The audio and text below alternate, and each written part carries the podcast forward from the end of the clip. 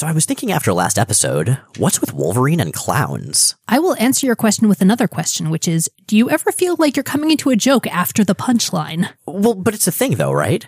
No. Why would that be a thing? I mean, Wolverine won. Logan, not Laura. Okay. Look, I- I'm just saying, Wolverine has dressed up as more than one clown. I I suppose that is technically true. There's the Masquerade one we talked about last episode, Mm-hmm. and the Murder Circus one. Right, right, from Wolverine and the X-Men.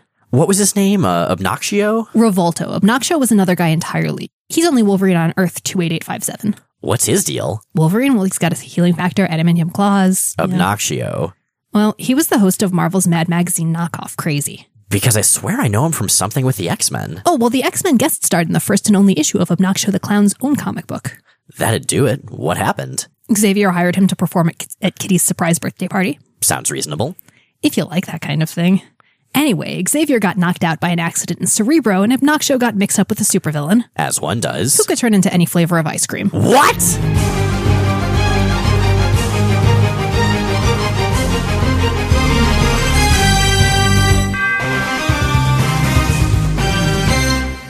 J. Rachel Edidin, And I'm Miles Stokes. and we are here to explain the X Men. Because it's about time someone did. Welcome to episode 92 of Rachel and Miles Explain the X Men, where we walk you through the ins, the outs, and the retcons of our favorite superhero soap opera. And we promise this one is going to be way less depressing than last time. Oh, hey, come on. We ended last time on a high note. We did. There was that kids' book thing. A high and a ridiculous note. Yes. So, what are we talking about this time? Well, this time we are back to X Factor and to an abrupt end of the very brief window of Cyclops can have nice things. So, it's not entirely upbeat, but, you know, it's happier than New Mutant 64. I mean, it's also happier than much of the preceding X Factor. Previously on X Factor. So, there was the fall of the mutants. Right, and the X Factor chapter, as you may recall, was the one relatively optimistic one. The X Men all died, they came back, but they did all die. And New Mutants lost Cypher, Doug Ramsey. X Factor, on the other hand, I mean, they've had their losses. Caliban has gone over to Apocalypse, and Beast is rapidly losing his intellect as a result of an infection from the Horseman pestilence. But X Factor has come out of this relatively well. They have gained the approval and adulation of New York. They have finally and for good ditched the Mutant Hunters cover. And they have gotten back Warren Worthington III, Angel, who appeared to have killed himself. It turned out that Cameron Hodge had actually tried to kill him. Apocalypse had saved him and using a techno-organic virus and a bunch of other stuff turned him into the Horseman of Death, which Iceman snapped Warren out of by, as a true student of Charles Xavier, faking his own death. So, uh, Death, who will pretty soon start going by Archangel, isn't with X Factor exactly. He's just sort of swooping around New York, being super emo and also blue and also having Well, metal he's, wings. he's not Death anymore. He's officially quit that job. I think he's just Warren right now. And X Factor's old headquarters, which was where they were doing the whole mutant hunter thing, ship, which is Apocalypse's ship, its name is Ship, just sort of fell on it, swishing it flat. So, you know, that's very much a definitive end to that era of the comic and of the team. What else has happened? Let's see. Oh, Scott and Jean are officially together now. Uh, yeah, Cyclops and Marvel Girl are a couple. They totally did it. They totally did it, and it was off camera, but presumably hot. They're living in ship, and they are living in ship with the kids that they have amassed over the course of rescuing mutants. They've got Rusty as pyrokinetic. They've got Skids. She's got a force field. She's a former Morlock. There's Artie, who is a pink kid who doesn't talk, but who can communicate in like pictures he can psychically create. Yeah, there's, telepathic pictograms. there's Leech, who is also a former Morlock, who's got an anti-special power field which surrounds him. And there's Boom Boom, who's cooler than everyone else put together. Yes, and also Richter, who can make earthquakes and who is finally starting to develop more of a personality other than I am scared.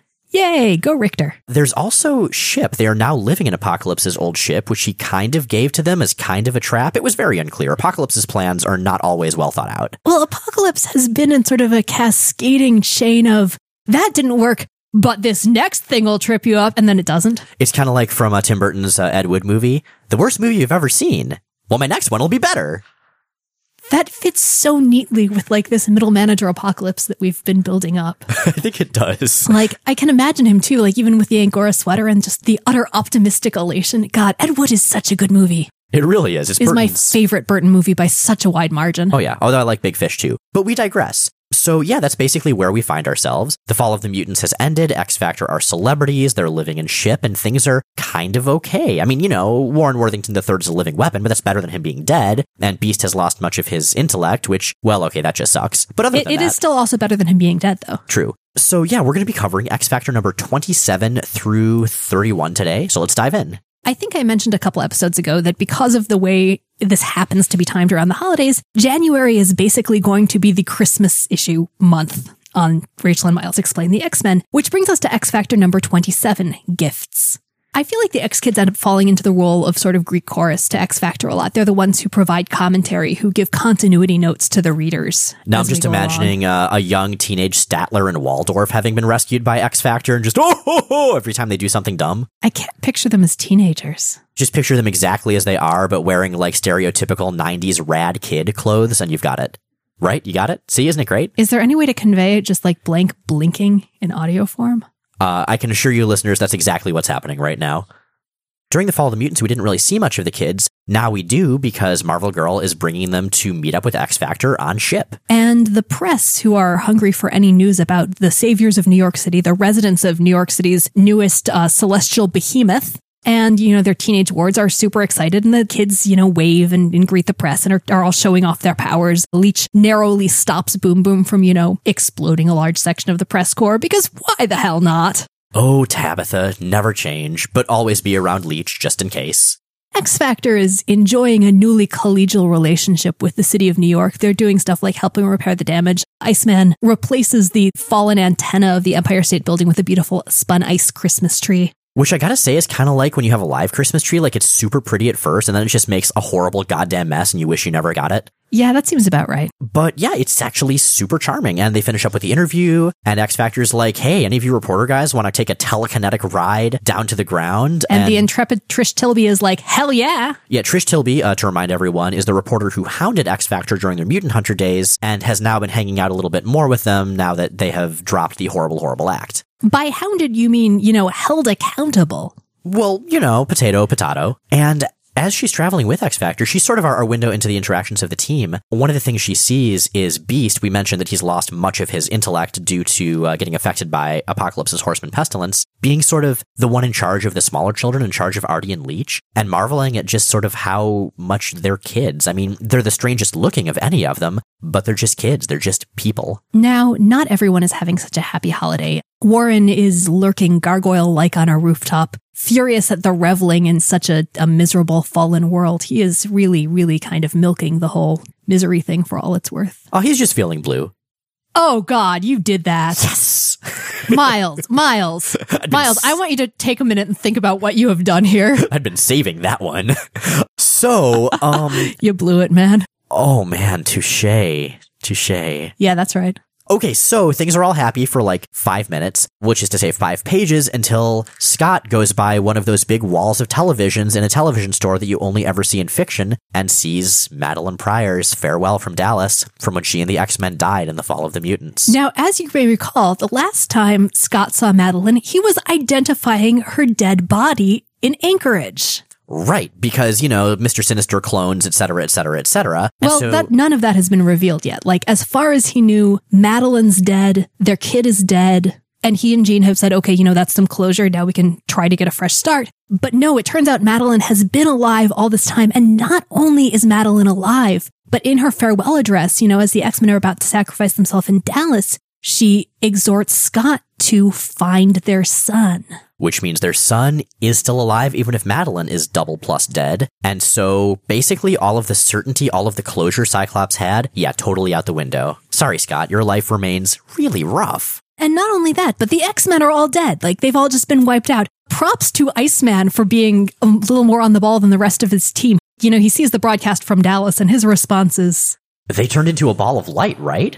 Big deal. They've lived through worse than that. So have you. We all have. Besides, you should never believe anything you see on TV. Really. and Iceman would know from faking your own death. He was trained by the best. Yeah, he was. But I think I really like that this happens because, you know, so much death is undone in comics. I mean, one of the members of X Factor famously died and not exactly came back from the dead. So for Iceman, who's the one person that was not there for that death, he wasn't there to see the tragedy on the blue area of the moon when Dark Phoenix died. For him, it's just a story and it worked out okay, right? So of course he would react this way. Either that or he knows that he's in a revolving door superhero comic. Kicking the fourth wall style. Iceman, I will point out, has also in his own miniseries been written out of existence and had to basically recreate himself from scratch. So I could see him taking a somewhat cavalier attitude towards life and death at this point. Dude, that series was so weird. Oh my god. But anyway, so um the characters continue doing their thing. Scott and Jean basically for each of their own reasons leave. Scott just can't really process what's going on. Jean starts to realize, wait a minute, I never told my parents I was alive when I came back. That's not cool. yeah, maybe you should do that, Jean. Jesus Christ. But uh, you know, it's realistic. It makes sense because this whole resurrection, it's almost been dreamlike. You know, they've just been living the life they wanted to live when they were teenagers, and they've kind of forgotten about some of the rest of the world. Well, and to be fair, they have been extremely, extremely busy. They've had a lot on their plate. I want to point out really quickly with regards to Jean that she does something that I don't think we've ever seen anyone do at the Grey's house before. What's that? She knocks. She doesn't just either break in or smash down the door. Good she does point. not. She actually knocks on the door like a civilized human being. I kind of can imagine the Greys inside hearing the knock on the door and just being like, "What's that sound? What what would make a sound like that? I don't understand." Well, and Jean is so proud because this is the story where X Factor learns to use doors. Oh man, it only took them 20 something issues. I'm so proud. Right. But yeah, she does in fact go and meet up with her parents and be like, hey, here's the deal. There's sort of a theme with this era of X Factor, which is transparency. After so much deception for the first many issues of it, everybody just comes clean. And that's exactly what Jean Grey does here. And so it's kind of awesome. Now, what she finds out at the same time is that her sister, Sarah, is still missing. Right. And she tells her parents she's going to find Sarah. And all of the missing pieces around X Factor are going to tie in very closely pretty soon. For now, though, we're back to the city and to Beast. The X Factor is watching Trish on TV talking about how noble X Factor has been their noble sacrifices. X Factor has lost their home. Their kids have lost out on Christmas. One of the members has sacrificed their intellect. And man, the way Hank responds to this, because, you know, realistically, the public wouldn't really know which member of X Factor, they wouldn't know any details about their personalities before or after. But Beast doesn't get that. He's lost so much of his intelligence that he's sort of seeing the world in a childlike fashion. He's not thinking about that context. And she told him, the whole world, how dumb I got. I thought Trish was my friend. Trish's broadcast does hit home in one way, though, which is the comment about the kids and Christmas. And New York rallies, delivery trucks keep showing up at ship to drop off more and more and more and more presents. And, you know, the kids are really happy, but then there's Leech who's crying and when asked why says, Leech got lots. Sick kids got nothing. Man, you can really tell that Leech is a character that has largely appeared in Power Pack because he's got the adorable, endearing Moppet thing down cold. It's great. Right? Secondary mutation, Eternal Moppet. And so they're like, okay, well, what are we going to do about this? Well, hey, we passed by a children's hospital. Maybe those sick kids would like these presents. Maybe we can just give them to them. Yeah, this mountain of gifts that random strangers have sent us. And, you know, they have to sort of convince Boom Boom because, well, she's Boom Boom. But they eventually do. And they head off and they are intercepted by muggers led by a dude named Snake, who may or may not be Solid Snake from Metal Gear Solid. I choose to believe that he is. Snake! Just knocking over kids for Christmas presents. Oh man, going around in a cardboard box and then just. Solid Snake is a dick, okay? He kind of is, yeah. But I I actually looked it up. This is not the same gang that was in the X Factor issue where Rusty got mugged in Central Park. This gang is led by Snake. That gang was led by Blade. Wait, wait, Blade? Not that Blade, just a different Blade. I'd like to think that Blade and Snake have some kind of like forbidden romance going on. I think they do. Oh man, it's like the Capulets and the Montagues all over again, except Oh different in many ways. It's like West Side Story, but the main characters are named Blade and Snake. I just met a gangster named Snake. I love this plan. This is good. So just as they're about to rumble, they are, or possibly have a dance off if it's a West Side Story. It's definitely going to be a dance off. Okay. Well, anyway, they're That's, rescued. that's how they solve altercations in New York. yes. Um, they are rescued by Iceman and Marvel Girl who chase Snake and the muggers away. And man, like Boom Boom basically throws Leech under the bus saying it was his fault. My idea. Leech, not sorry. And like Iceman is just cracking the hell up trying to still be a responsible grown up.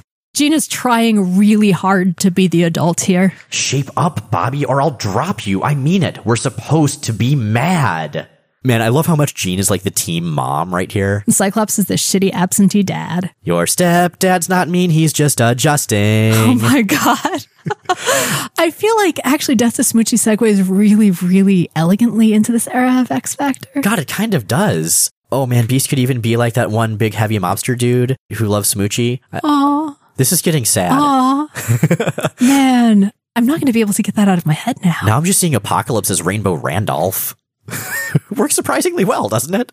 Yeah, actually, it really does. So anyway, Okay. Well, we just broke X Factor forever. So one interesting thing, um, art-wise, is that during all of this, like from Jean going home forward, there's been a long horizontal panel at the bottom of every page. Now, as you may recall, there was a sequence like this actually during Fall of the Mutants as well, when Caliban was deliberating going over to Apocalypse. And this is another Apocalypse connected thing. What we're seeing is ship gradually repairing itself. You know, machines clicking together, traps setting. Now, Apocalypse is aware of this. He's watching on a monitor from elsewhere. Remember, ship was like his ship. And I really love this scene because it's him and Famine and Warren Caliban all raising glasses as they watch it. It is finished. My ship has repaired itself and is as good as new. Better. Improved. Improved indeed. It is my gift to X Factor. A gift they have earned in full measure. Let us tempt them now to open that gift and partake of its wonders in full measure. But beware, X Factor, beneath that shiny foil. I think I hear it ticking. Merry Christmas, X Factor. It may be your last. So we know what's going in the Christmas cards next year. I think Merry Christmas X Factor, It May Be Your Last is probably the greatest dialogue this comic has ever seen. So we super have to get Oscar Isaac on now. We have to get him to do this. We have to make him say that line. I completely agree. See if he can force it into the movie.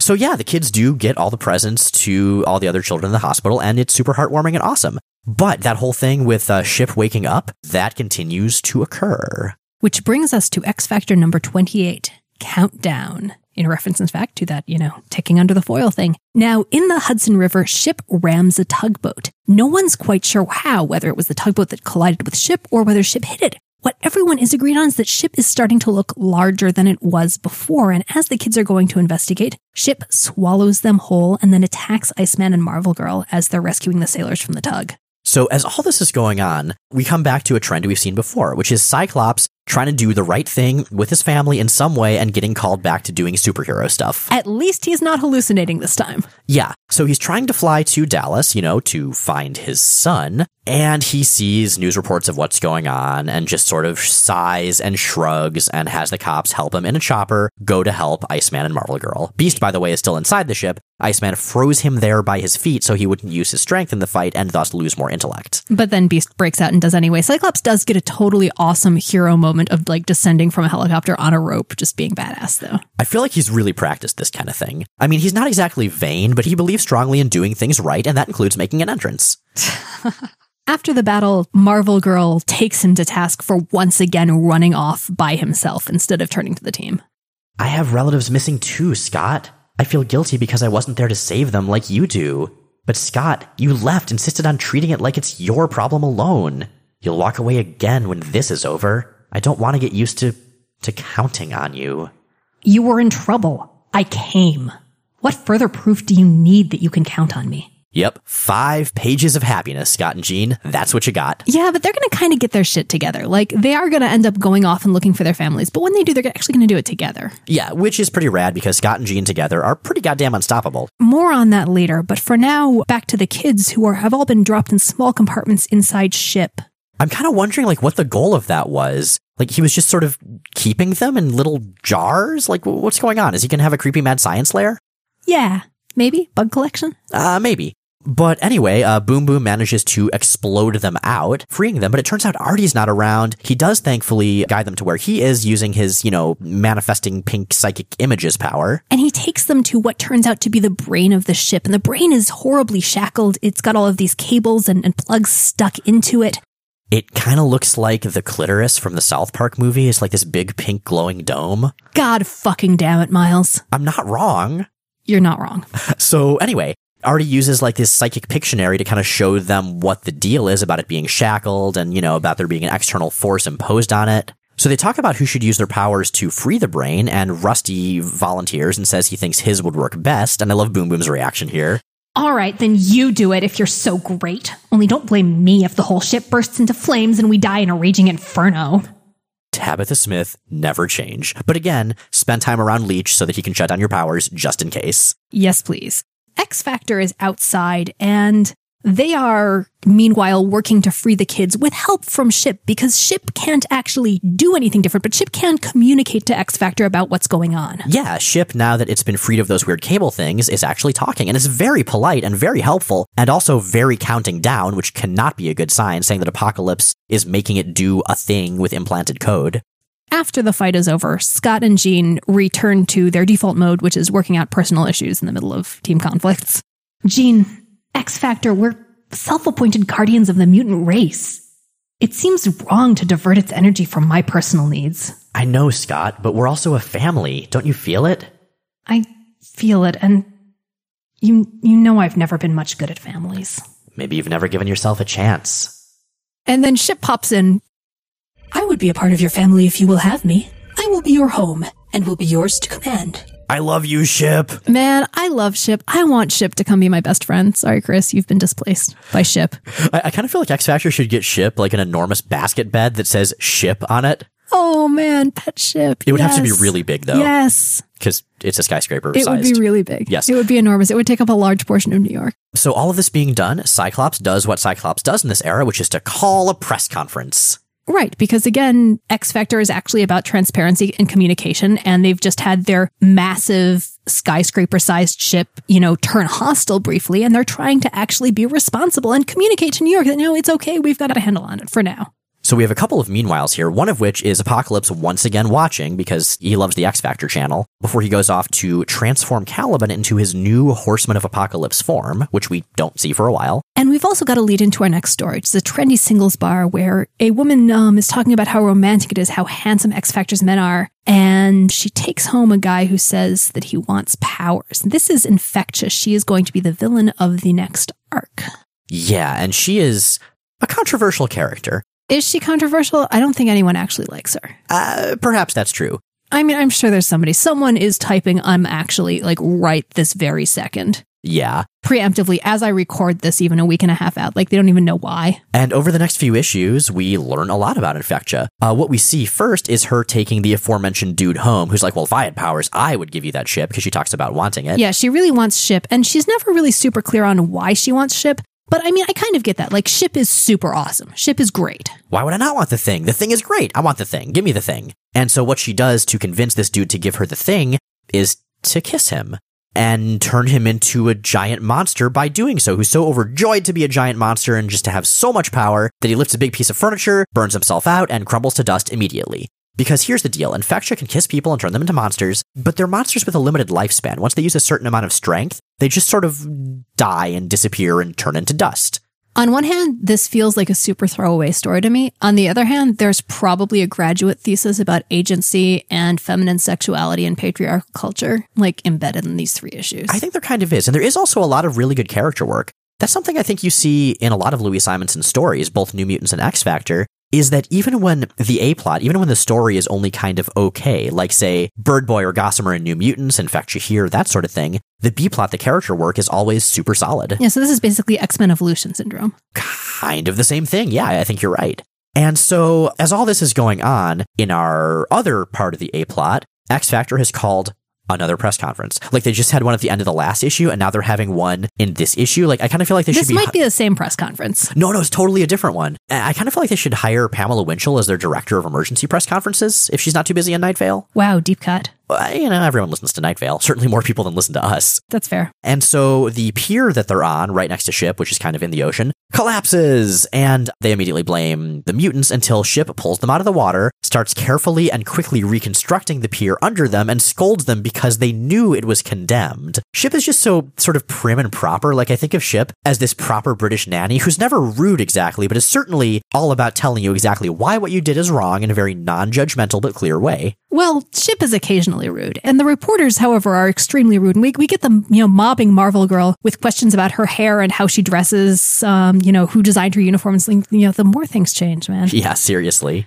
And Beast gets more and more flustered, and finally X Factor retreats onto Ship, and Ship closes the door behind them. And the reporters, of course, can't follow because only mutants can enter ship. That's how Apocalypse designed it, slash how it worked when he got it from the Celestials. But ship is still very much ship. And were you a card carrying mutant, Mr. Murphy, you would still be excluded. I saw what you wrote about me in the New York Post. I love it.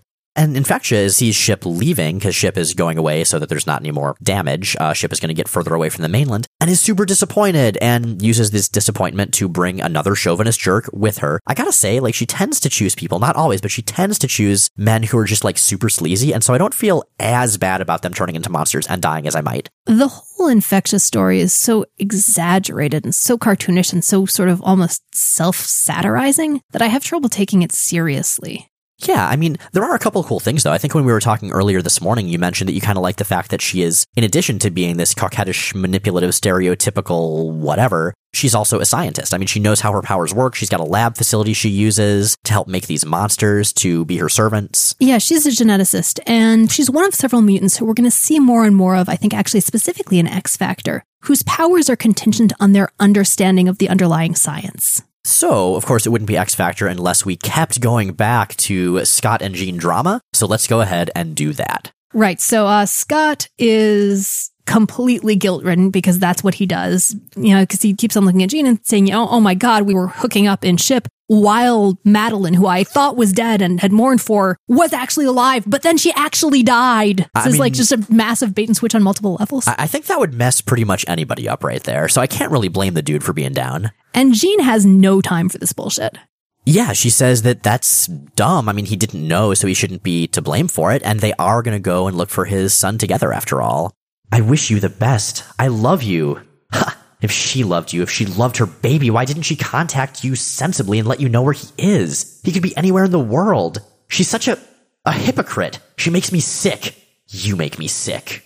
I mean, is kind of wrong and she's kind of being horrible, but A, she's making some valid points, but B, I actually really appreciate that we're finally getting St. Jean being petty and human because she is, I mean, you, you described her as the team mom earlier, and the extent to which she is the sensible adult who holds things together in the early run of X Factor is kind of frustrating to me. Like, I like it when she gets more room to be flawed and to be imperfect and to be wrong. Yeah. And I mean, the way she's handling this, I think, also contributes to the storytelling in a very good show don't tell way. She's trying to reconstruct her relationship with Scott Summers, who's a pretty messed up dude who's made some very bad decisions. So for me, I mean, she says that Scott makes her sick too, but it's clear that most of her anger is directed at Madelyne because that's safer. You know, if she's trying to be in a healthy relationship with Scott, that anger needs to go somewhere else, somewhere at least it's not destructive, even if it's not constructive. And hey, look at the other woman. Look at the person who's not here and in fact is dead. It seems, you know, a safer way to do it subconsciously, I would imagine.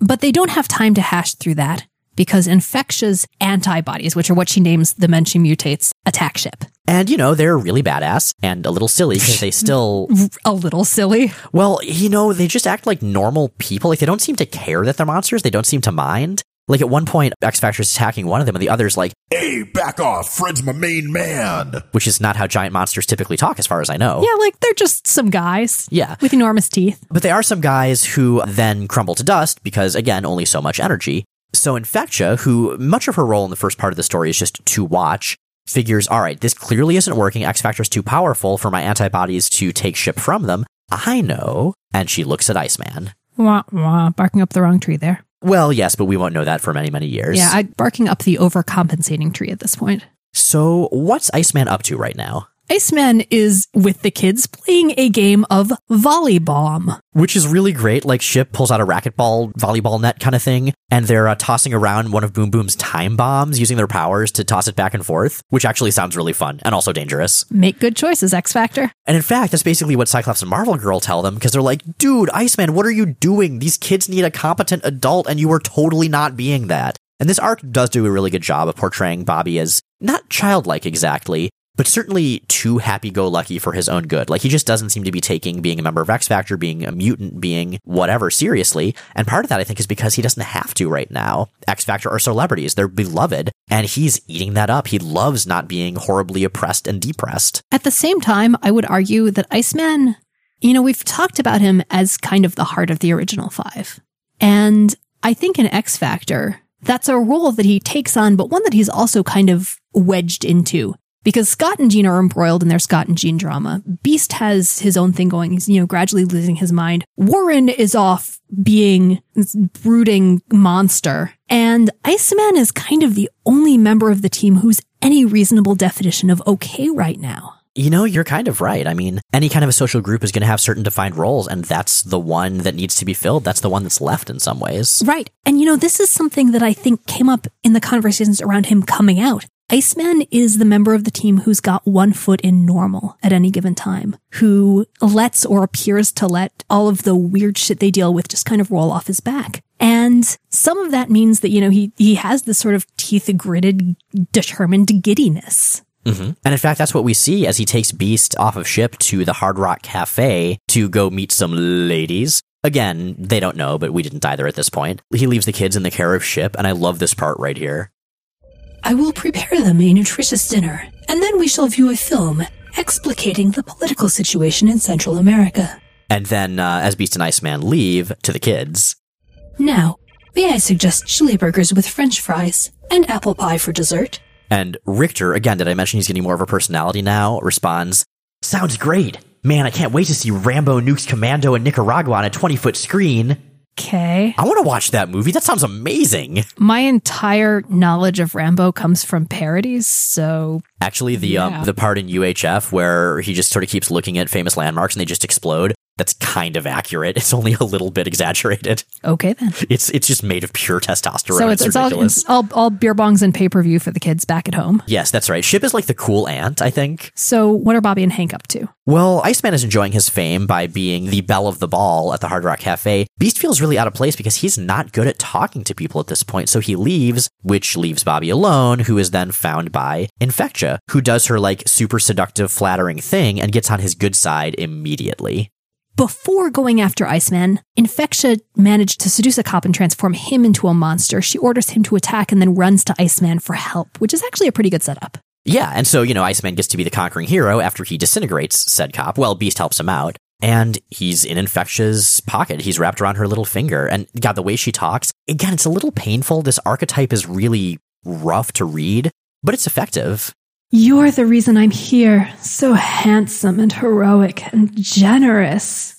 You know, ever since I was a little girl, I always dreamed I'd have a ship just like this one.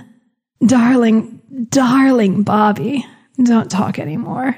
Don't even think, just kiss me here in the moonlight. Which leads, now that they're back on ship, to probably my favorite part of this arc. So X Factor, it's always been a soap opera, right? But it's also kind of got this sitcom sense of humor that I really appreciate. Bobby is utterly taken in by Infectia's charm, but literally everyone else gets that she's bad news, starting with Beast, who tries to talk him out of going with her. And the kids recognize it as well, and that's why X Factor 31 opens with Bobby and Infectia about to kiss and a time bomb blowing up in their faces. And I love this because Bobby's chasing down Boom Boom. Get back here, you mutant menace, and face the consequences! And as he's chasing after her on his ice slide, he passes by Leech, so his ice slide just collapses and he falls on his face on the ground. And this just keeps happening. Hank explains to the kids that he's worried that Infectia's bad news, and they agree that they're totally going to help him cockblock Iceman because if there's anything that teenagers love, it's to screw over adults. Yeah, and so this just like keeps happening as they all use their powers. Like Skids comes up as these two are about to kiss and taps Bobby on the shoulder, which encases him in a force field, and Infectia slides off. And, you know, Rictor is practicing his powers and, you know, shakes them apart as they're about to kiss. And they start trying to come up with excuses, but they just sort of run with it afterwards. So at one point they're about to kiss, and there's just an enormous gout of flame, and they don't even bother trying to explain it. like explain no it. explanation. And then again they try, and this giant pink Tyrannosaurus starts chasing after them. One of Artie's psychic projections. Like it just gets more and more ridiculous. I love it. And yeah, Iceman's response as this happens: "A two, Artie." It's great. Infectia has had enough of this, so she decides that no, no, they're going to do this right. So she beckons Iceman off to the cabins to go to bed, figures they can lock the kids out. And Ship just slams the door shut in between them, saying that, hey, she said she wanted to get some rest, right? Now, Infectia realizes that everybody's against her except for Bobby, who's she's completely ensnared. So she actually kisses Ship and tells it that, you know, her power lets her control people. That, of course, is one of Ship's greatest fears, having been enslaved by Apocalypse for who knows how long. So it lets them get off of itself in a little starfighter spaceship transport thing to go back to her lab.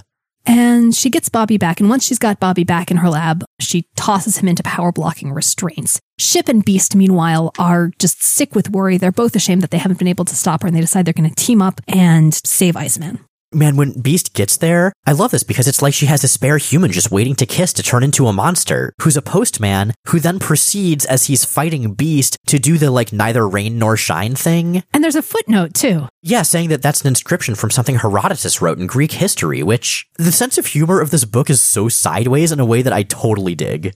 Beast fights and blows up the monster. Infectia leans in to kiss Iceman, but Beast jumps between them. Right, it's like what Cypher did for Wolfsbane with a bullet, except it's a lady's lips instead of a bullet, which is a different thing. And instead of killing him, it turns him blue.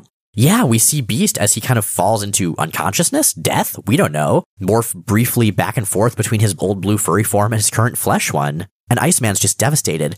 Beast, no! Hank, forgive me. You tried to warn me. I wouldn't listen.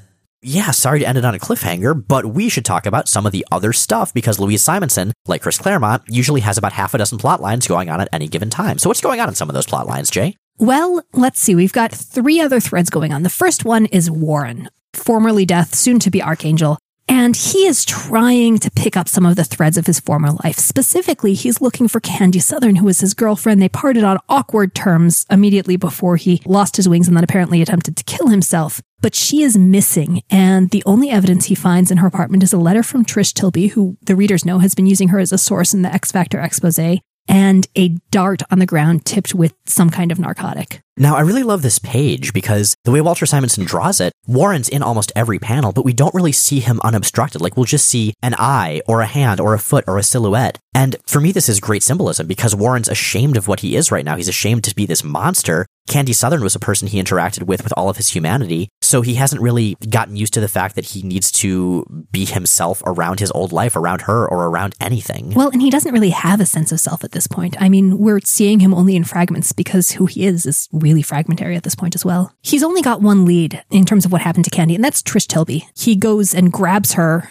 manages to accidentally hit Beast with the flechettes from his wings, which he has limited control over. And, you know, Trish tells him that all she knows is that Candy is missing and that Cameron Hodge apparently died in a plane crash in the North Atlantic. As you may recall, that happened in New Mutants 60 in the Fall of the Mutants storyline, and spoiler, totally fake. Yeah, Cameron Hodge is exceedingly hard to kill. All of this is being watched in Chicago by a bunch of dudes in hoods who are clearly part of the right, Cameron Hodge's old organization. And they say something about delaying the termination order, presumably for Candy Southern, until things get a little more worked out with this blue winged dude. So that's one thing. Another thing is Dallas, which is where Scott and Jean flew off to to look for Scott's son. So Scott and Jean get to Dallas and immediately clash with Freedom Force. As they're fighting, Scott also realizes that, oh, not only is his wife dead and his kid missing, but oh yeah, his brother just totally died in Dallas too. It's been a rough week. Because Havoc was, of course, a member of the X Men at this time. Now, it's interesting here that he says he doesn't feel anything and he starts to get all guilty and wonders if he ever really felt anything for Alex in the first place. Which is actually exactly what happened the first time he thought that Jean died in the volcano base. Like, this is how he deals with shit, is just by completely blanking out. So I know this narrative convention makes no sense whatsoever to just like know whether someone is alive or dead emotionally, but I kind of love it anyway, so I'm okay with that. You know, it makes sense when you run around with enough telepaths. And speaking of not exactly telepaths, but precogs, eventually the fight finishes after Cyclops and Marvel Girl handily defeat Freedom Force, which, you know, I know Freedom Force always gives the X-Men a run for their money, but this is Cyclops and Marvel Girl. They're like the two best of the X-Men. They are the OGs. They are Xavier's original students, and they are that competent, especially especially Marvel Girl. At this point, she is so powerful. I actually I feel really good about them being able to do this. Like this reads fairly true to me. Totally. But yeah, the fight eventually stops, as it often does. And Destiny, who, when written by Louise Simonson, comes off as a lot weirder and creepier, which I kind of like, starts having kind of a vision or, you know, a precognitive flash. I see a tiny coffin. Cold, so cold, freezing mists. A vision? No, it's real. Your son lives, but there are bars on the windows. The threads of his future are tangled in your past. God, if you only knew. If anyone only knew, because again, the entire cable thing is going to be a massive retcon years and years and years from now. She's mainly referring to some of the stuff that's going to lead into Inferno, which, you know, is also, to be fair, a pretty big deal. Which brings us to the final of the three separate plot threads that we've been tracking. This is going down in Nebraska, and we've got exactly one previous story hook for Nebraska, and that is that it is where the orphanage where Scott grew up is. It's kind of hard to tell what the hell's going on here. There are some nursery rhymes and the captions in the background, and we see this weird egg like robot creature. And a big intimidating dude rising out of some kind of steaming fluid and picking up some kind of a gun. And it's all very scary and ominous with mostly red in the background. And he descends the, the guy with the gun into a house, goes past the nursery, apparently an off panel murders parents, and then picks up the kids and leaves. As Rockabye Baby is captioned in the background and Cradle and All is captioned over blam, blam, blam, blam, blam. Now, this is Nanny and the Orphan Maker. We're going to learn a lot more about them. They are super weird characters, but I kind of love them. That wraps up this arc of X Factor. Meanwhile, you've got questions. An anonymous listener on Tumblr asks, would you care to comment on the Lego Marvel Superheroes video game and how it represents the X-Men? I would. I would like to comment that it is delightful and you should all play it. Actually, um, we get that question a lot, and most of the time it is from people who are upset that Cyclops' powers generate heat in the game, which they do. Now, I'd like to point out for everyone who is concerned about this, that this doesn't actually constitute a continuity error because the LEGO games take place on Earth 13122, where obviously things are a little different from the Marvel universe you're used to. For instance, everything is made of Lego, and Cyclops' powers generate heat. There you go. So the things I really like about this game, because so Jay and I have actually played a ton of this game. We, We, have played, played through so it. much of it. Yeah. We, we end up, we got to the point where we could unlock Cyclops and Beta Ray Bill, and then we just played as them for the rest of the game. Pretty awesome. much. So some of my favorite parts are when you're in the X Mansion and you get outside and you see Colossus and Juggernaut just punching each other back and forth continually until you advance the plot, which is a gag I never get sick of. There's actually a really similar gag like that in the movie Orgazmo, which is great. And I also uh, really love the polite but confused Sentinel on the front lawn, where if you're not playing as a mutant, he's just like, Are you a mutant? Have you seen any mutants? And it's great. If you are a mutant, of course he attacks you. All right, so Mount Ninja asks on Tumblr, what would be your lineup of X-Men for a band? Style of music is up to you, ska, metal, Oasis cover band, etc. Hard mode, no Dazzler. No Dazzler. Okay, so I'm thinking you would get Warpath, X23, Longshot, Rictor, and a surprisingly well versed and passionate Cypher as like a Norse troll melodic death metal band, which they would take it really seriously. Like they do a ton of mythological research and it would be super heavy and super dark. And they would dress up in like bracers and pauldrons and Viking stuff. And Cypher would try to grow a beard, but he couldn't really. And then like Mirage, who actually is a Valkyrie and has been to Asgard, would just disapprove on like every level possible. You've really thought this through. I'm just saying. All right, so I'm going to go with Warlock and Danger as an experimental electronica duo. Um, and so the way I'm seeing this play out is their music proves either unfathomable or deadly to most organic life forms, and Doug Ramsey ends up being their entire fan base because he's the only person who really gets what they're going for. That is awesome. So we are an entirely listener supported podcast, and that is made possible by our Rad Rad Patreon subscribers. Some of those levels of support come with thanks from a number of fictional characters. So I believe I am turning this one over to Apocalypse. X Factor and their young charges may think they have won, but they are as children compared to my careful schemes. Though Kevin Veldman believes he has befriended my celestial ship, and Mike Miller rests easy now that he has escaped becoming my new horseman of pestilence. Know that all goes according to my grand plan, and soon shall triumph the will of Apocalypse. Rachel and Miles Explain the X Men is recorded in Portland, Oregon, and produced by Kyle Yount, host of the Godzilla podcast Kaiju Cast. New episodes of our show come out Sundays on iTunes, Stitcher, and at rachelandmiles.com. Check out rachelandmiles.com for all kinds of additional content, episode companion posts, essays, fan art, recaps, and much more. Our show, like we mentioned, is totally listener supported and it's ad free. That is all made possible by our amazing Patreon subscribers. If you'd like to become a subscriber and help us do what we do and pay rent and stuff, check out the link at the top of rachelandmiles.com. Next week, Magma has the absolute worst taste in men. We flash back 40 issues to space. And Illyana Rasputin decides that the best cure for grief is sweet, sweet murder.